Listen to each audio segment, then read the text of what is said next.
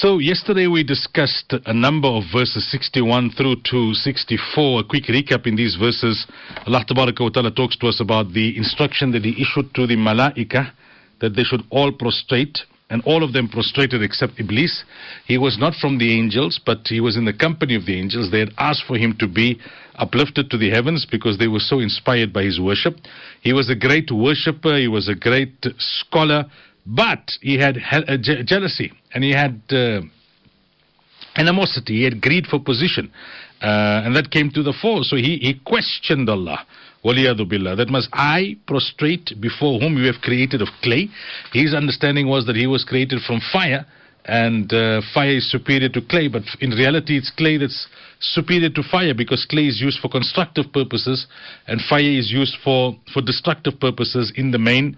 Um, and he, he, went on to further his objection that uh, you've honored him over me, uh, so now give me respite so that I can mislead his progeny, the majority of them anyway up to the day of Qiyamah.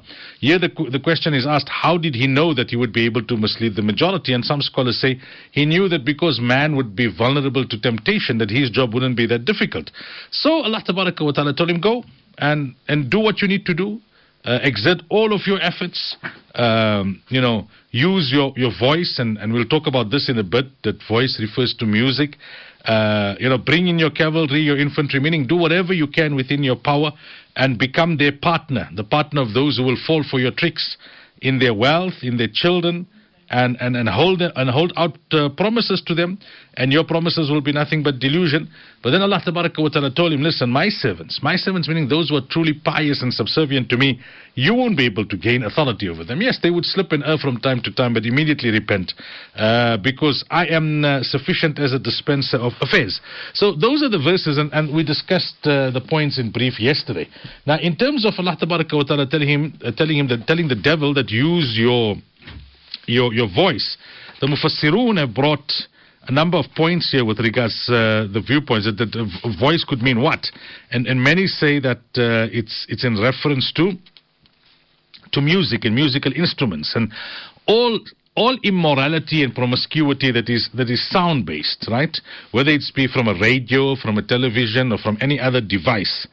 Uh, and and and uh, this causes you to become now negligent. It causes you to uh, to become disobedient to Allah wa ta'ala. And we know the ahadith, Nabi sallallahu alayhi wa had said, My Rabb has commanded me to destroy musical instruments, idols, the cross, and all practices of uh, of ignorance.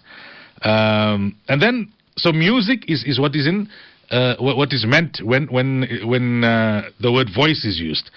Him being a partner in people's wealth and children. One interpretation I gave yesterday is you accumulate your wealth uh, illegally, or you use illegal wealth on your children, or you do haram for the sake of your children, or you get your children involved in haram, or you misguide your children with your misguided beliefs. All of those kind of things.